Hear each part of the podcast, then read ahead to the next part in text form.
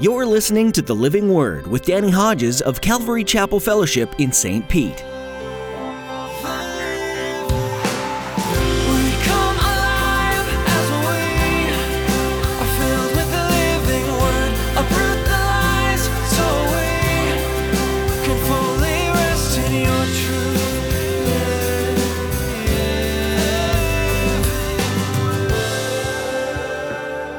If we claim to be without sin, we deceive ourselves, and the truth is not in us. Now, I think that has a double meaning. You know, for someone to say, well, I'm not a sinner, you know, well, that's crazy. God says, for all have sinned and fall short of the glory of God. So that's one meaning. But the second is, again, in the context, you're hiding something, and when confronted with it, you just keep denying it. If we claim to be without sin, we deceive ourselves. Are you a sinner? Hopefully you've answered yes to that. After all, the Bible does tell us that all have sinned. Pastor Danny shares today that every person on earth has and will continue to miss the mark. It's just a part of who we are. But that missing the mark is still separating us from God. Today, though, you can have that gap between you and your Creator filled in. It's done by accepting that Jesus died for your sins. He took your place, the punishment that you deserve, and instead, you can live in grace. Now here's Pastor Danny in the book of First John chapter one with today's edition of The Living Word. To every nation, for all generations, together in love, we'll move mountains by faith, until all have tasted, seen, and heard the power of the living word. The power of the living word.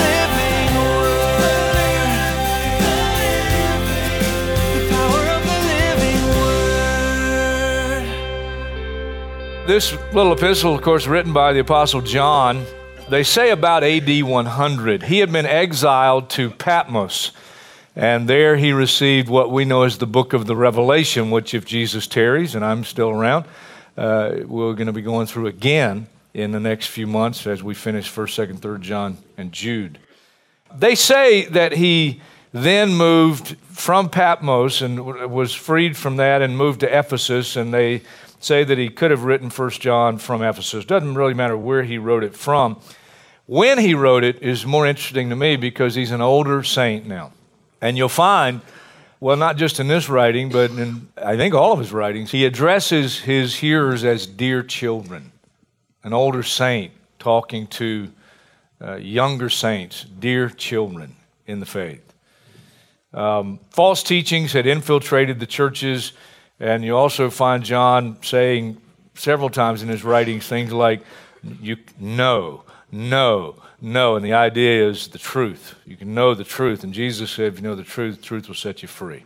So First John chapter one, verse one, that which was from the beginning, which we have heard, which we have seen with our eyes, which we have looked at, and our hands have touched. That was John's privilege. He saw Jesus. He touched Jesus. He was with Jesus. Which we've looked at and our hands have touched. This we proclaim concerning the word of life. The life appeared. We have seen it. Testify to it. And we proclaim to you the eternal life, which was with the Father and has appeared to us. We proclaim to you what we have seen and heard. But now catch this shift. So that you also may have fellowship with us. And our fellowship is with the Father and with His Son, Jesus Christ. We write this to make our joy complete. So understand what he's saying.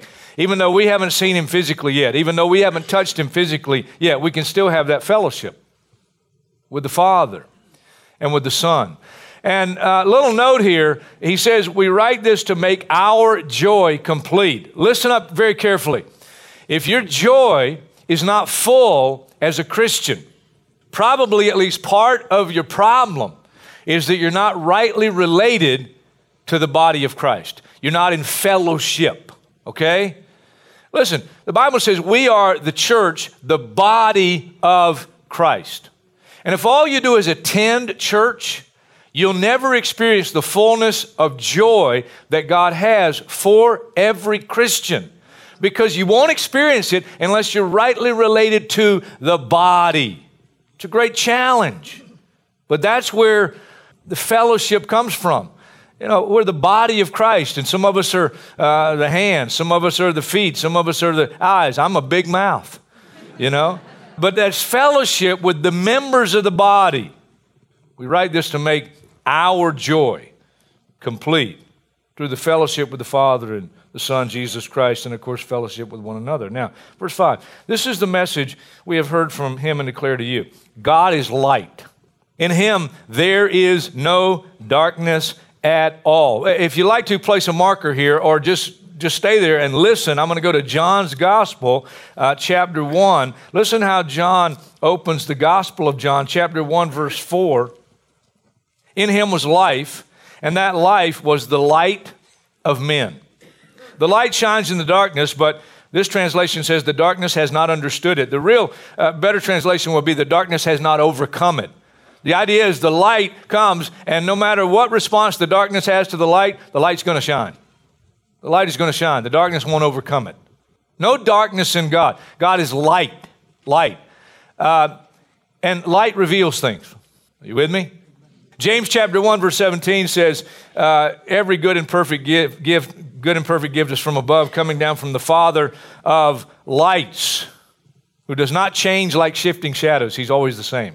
Yesterday, today, and forever. God is light. In him there's no darkness at all. Now, verse six, if we claim to have fellowship with him, yet walk in the darkness, we lie and do not live by the truth.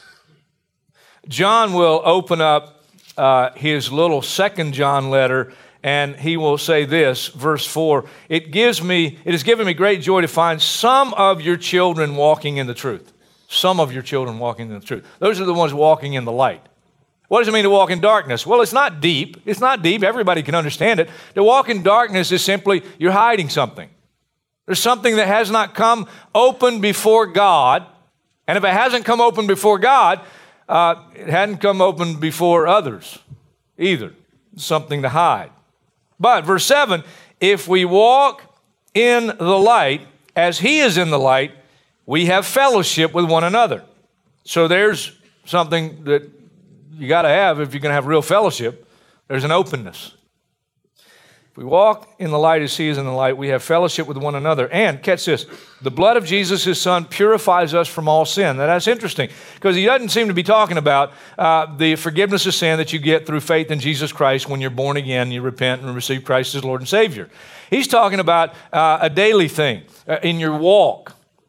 That as we walk in the light, as he is in the light, we have fellowship with one another, and the blood of Jesus, his son, purifies us from all sin.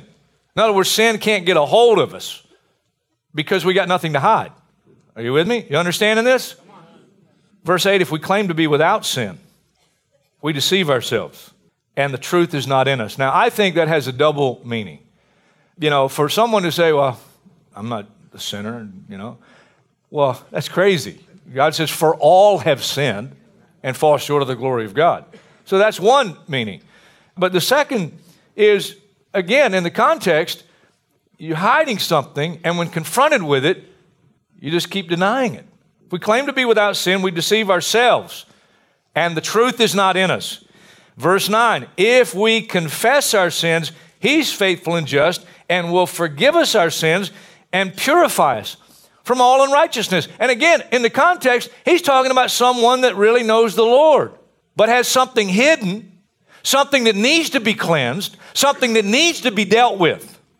And God's saying, if we'll just confess, he wants to purify us in a fresh way so that we can once again walk in the light. We got nothing to hide before God and before one another. And then verse ten, if we claim we have not sinned, we make him out to be a liar, and his word has no place in our lives. I think that's the same idea as verse eight. I mean, if we're going to deny it, if we're not going to own up to it, the word has no effect on us. I mean, we hear the word, and we don't let the word do the cutting, you know, and the conviction.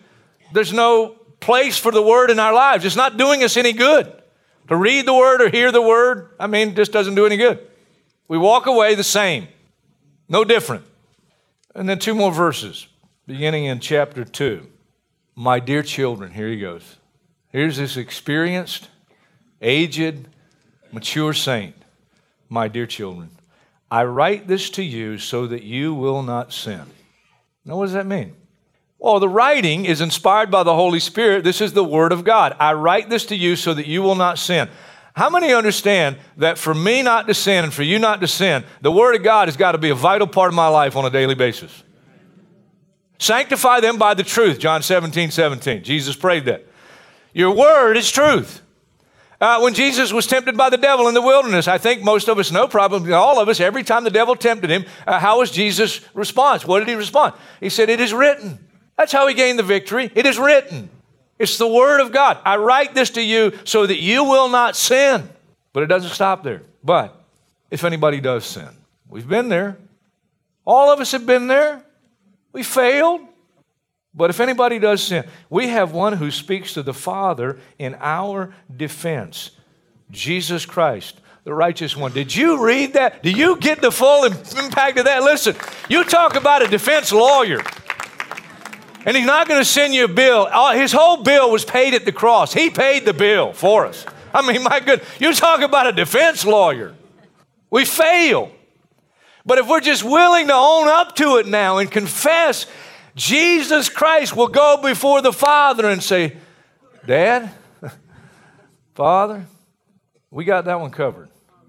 What was the failure? Now listen. Listen, think about the failure. And this is not an excuse. This is not, oh, I can go and do it, and then Jesus Christ will forgive me. That's not the idea. But listen, what was the failure?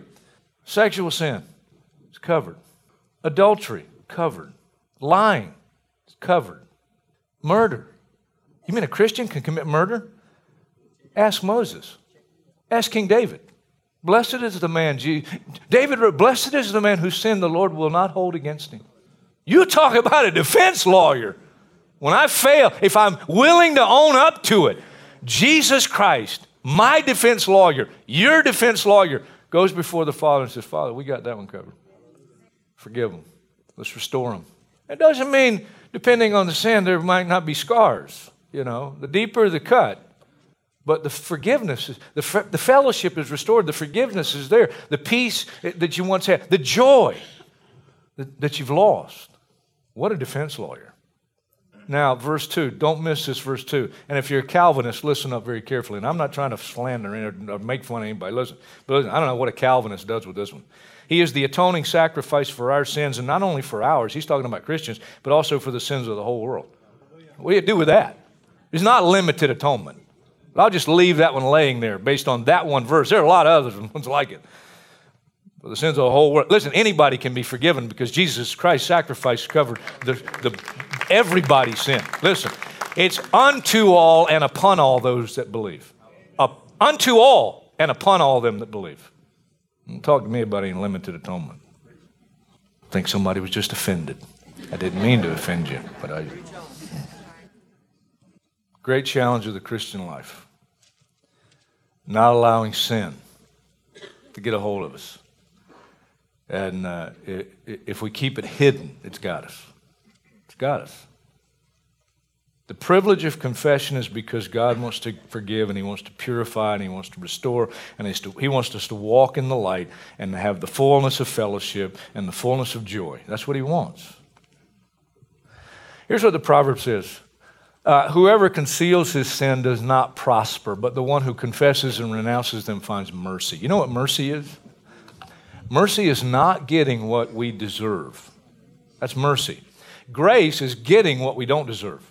So God's not only merciful, He's gracious. He'll not only not treat us as, a, as we deserve to be treated, He'll treat us in ways we don't, he'll, he'll give us things. He'll shower us with blessing. Amazing, amazing God. Unfortunately, the record in Scripture is filled with people who chose to hide their sin rather than come clean before God. The, the Bible opens that way. Go with me on a little journey here. Go all the way back to the book of beginnings, the book of Genesis. Genesis chapter three. God creates the first two human beings, Adam and Eve. Uh, he marries them. Uh, they're married now. They're in paradise. Uh, I mean, they. It, it, can you imagine? Can you imagine? And uh, God says, enjoy paradise. But there's one tree now you can't eat from, the tree of the knowledge of good and evil. All the other trees in the garden, you can have at it, you know, enjoy. But one tree. And God put it right in the middle of the garden. And Verse six says this, when the woman saw that the fruit of the tree was good uh, for food and pleasing to the eye and also desirable for gaining wisdom, she took some and ate it. She also gave some to her husband who was with her, and he ate it. Then the eyes of both of them were opened, and they realized they were naked. So they sewed fig leaves together and made coverings for themselves. And every time I go through it, I have to point out uh, they were in a hurry, because if you've ever felt a fig leaf, they're not fruit of the loom. And they were in a hurry to cover their nakedness up. And verse eight, then the man and his wife uh, heard the sound of the Lord God as he was walking in the garden in the cool of the day, and they hid from the Lord God. This time, when I read through it again, uh, yesterday, the day before, one of those days, so recently, uh, I, I took my red pen and I, and I underlined, hid from the Lord God. And then I sat and thought about it again. Just like I do every time. They hid from the Lord God. That's amazing. It, it would even be recorded like that. Hide and seek. I mean, here, here's God. Where did they go? Where are they? They hid from the Lord God among the trees of the garden. So here they are, got the fig leaves on. Ouch, and they're hiding behind the trees. But the Lord God called to the man, called to the man, where are you? God didn't know where he was. God knew exactly where they were. Come on. Where are you? He asked the question for man's sake. He knows exactly what's happened. He knows where they are. He sees them. Remember what Jesus said to Nathanael when they went and told Nathanael, uh, we found the Christ. Who is it? Jesus of Nazareth. Can anything good come out of Nazareth? And then he meets Jesus, and Jesus says, oh, behold, an Israelite in whom is no guile. Now, I think he was being a little sarcastic. I don't know that. But the, the point is, uh, he said, how do you know me? He says, before they called you, I saw you under the fig tree. The fig tree. Now, similar to this, doesn't it? I saw you under the fig tree. And whatever Nathanael was doing under that fig tree, he didn't think any, he knew. He didn't think anybody else knew he was what he was doing. I don't know. What, he doesn't say what he was doing.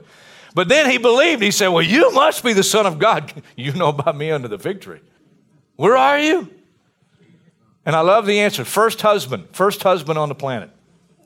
Here's the question. Where are you? And he answered, I heard you in the garden, and I was afraid because I was naked, so I hid. And he said, who told you that you were naked? Have you eaten from the tree that I commanded you not to eat from? Now, that's a pretty, that, that's a question you can understand. Have you eaten from the tree that I told you not to eat from? And the man said, first husband, here's his answer. The woman you put here with me, she gave me some fruit from the tree, and I ate it. It never gets old. Every time I go through it, and every, no matter how many times you've been through it with me, you're still laughing. Because you go, what an answer. The woman, it's her fault. But listen, he's not just blaming his wife. He's blaming God. The woman you gave me. You gave me the wrong one. If you would have given me the right woman, this would never happen. And now I'm stuck with her. You married us. And I know you won't divorce us. Now, before we start throwing darts too too much at the man, keep reading. Then the Lord God said to the woman, what is this you have done? And the woman said, the serpent. Serpent deceived me, and I ate. It, both of those answers are attempted cop-outs. What's God looking for? He's looking for a confession. Not it's her fault. Not it's the devil's fault. No. What did you do? What did you do? You're right. No buts. No excuses. I mean, my goodness, well, they're in paradise. You can't blame it on their environment. If you keep going to the right, Exodus, Leviticus, Numbers, Deuteronomy, and then Joshua. Joshua chapter six. A whole generation of Israelites have wandered in the wilderness for forty years. They would not mature in faith. They kept grumbling, complaining, so they never experienced the blessings of the promised land. Now, Joshua is leading them. The first stop in the promised land is Jericho. Um, God says to them, chapter six, verse eighteen, very specifically, but keep away from the devoted things so that you will not bring about your own destruction by taking any of them. Uh, these things he's talking about, any of the valuables, the gold, the silver, uh, the jewelry, the clothing, whatever it is. Now, there's a principle there. God gets the first fruits. That's why God said, look, that stuff's mine, because God always gets the first fruits. At least he should. All right, that's the principle. Uh, you look in chapter seven, and what happens in chapter seven is God gives them the victory in Jericho, and then they send just basically a small number of men compared to what they had in Jericho for Ai. And they get their tails whipped in Ai. And people died. And uh, Joshua's down on his face before the Lord. Lord, what in the world's going on? And God says, get up, get up. Not a time to pray, time for action. Verse eleven, chapter seven, Israel has sinned. They violated my covenant, which I commanded them to keep. They've taken some of the devoted things. They've stolen. They've lied. They've put them with their possessions. Now, the chapter opens telling us who did it. It was Achan, son of Carmi, son of Zimri, the son of Zerah of the tribe of Judah. And if you read it carefully, you'll understand that his, his whole family was a part of it. They took some of the devoted things, hid him. He hid him in his tent. But he thinks he's gotten away with it. He thinks nobody knows. God knows.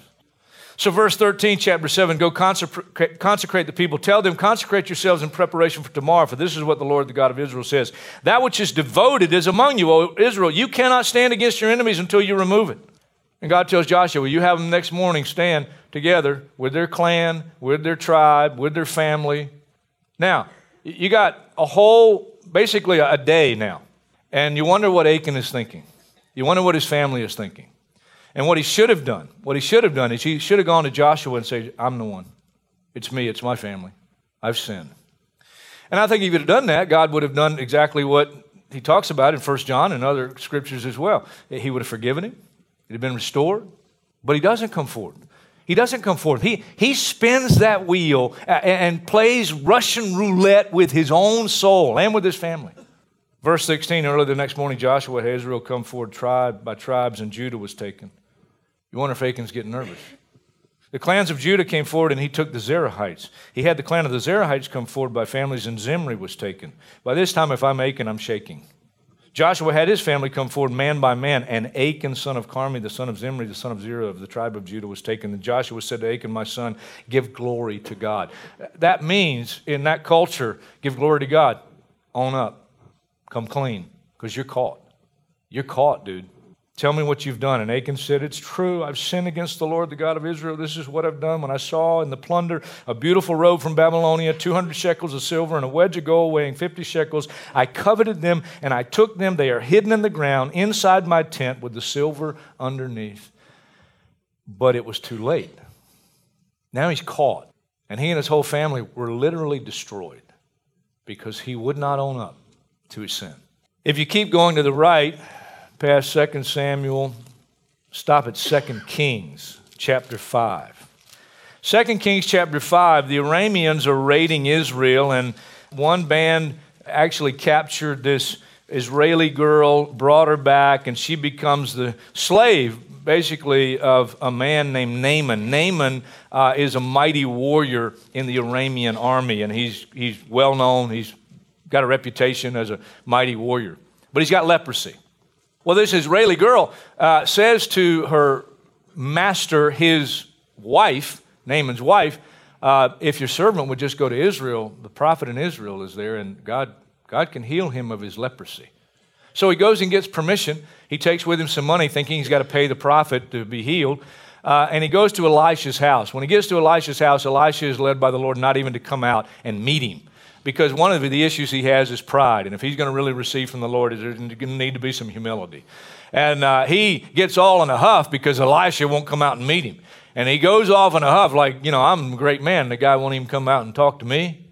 And his servants finally are brave enough, some of his men, uh, say, well, if he'd have told you something really difficult to do, wouldn't you have done it? And he said, well, of course I would. I'm a mighty warrior. I mean, that's what he's thinking. And they said, well, he told you something pretty simple, and here's what God told Elisha to tell him to do. Go down to the Jordan, dip seven times, and after the seventh time, you'll be cleansed.